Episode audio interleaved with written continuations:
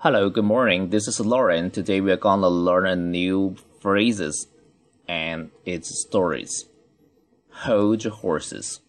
大家好，我是劳伦。今天我们学习一个词组跟它背后的故事，就是 hold horses。慢一点，别急。In the past, many people depended on horses for transportation, farming, and other kinds of work. A lot of people still like to ride horses for sport.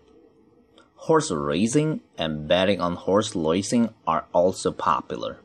So it is not surprising that Americans use a lot of expressions about horses. Long ago, people who were rich or important rode horses that were very tall. Today, if someone acts better than everyone else, you might tell him to get off your high horse. And if someone is pushing you to do something, you can say, hold your horses. This is a very informal way to tell someone to calm down and wait. You would not use it with your boss, but you could use it with children.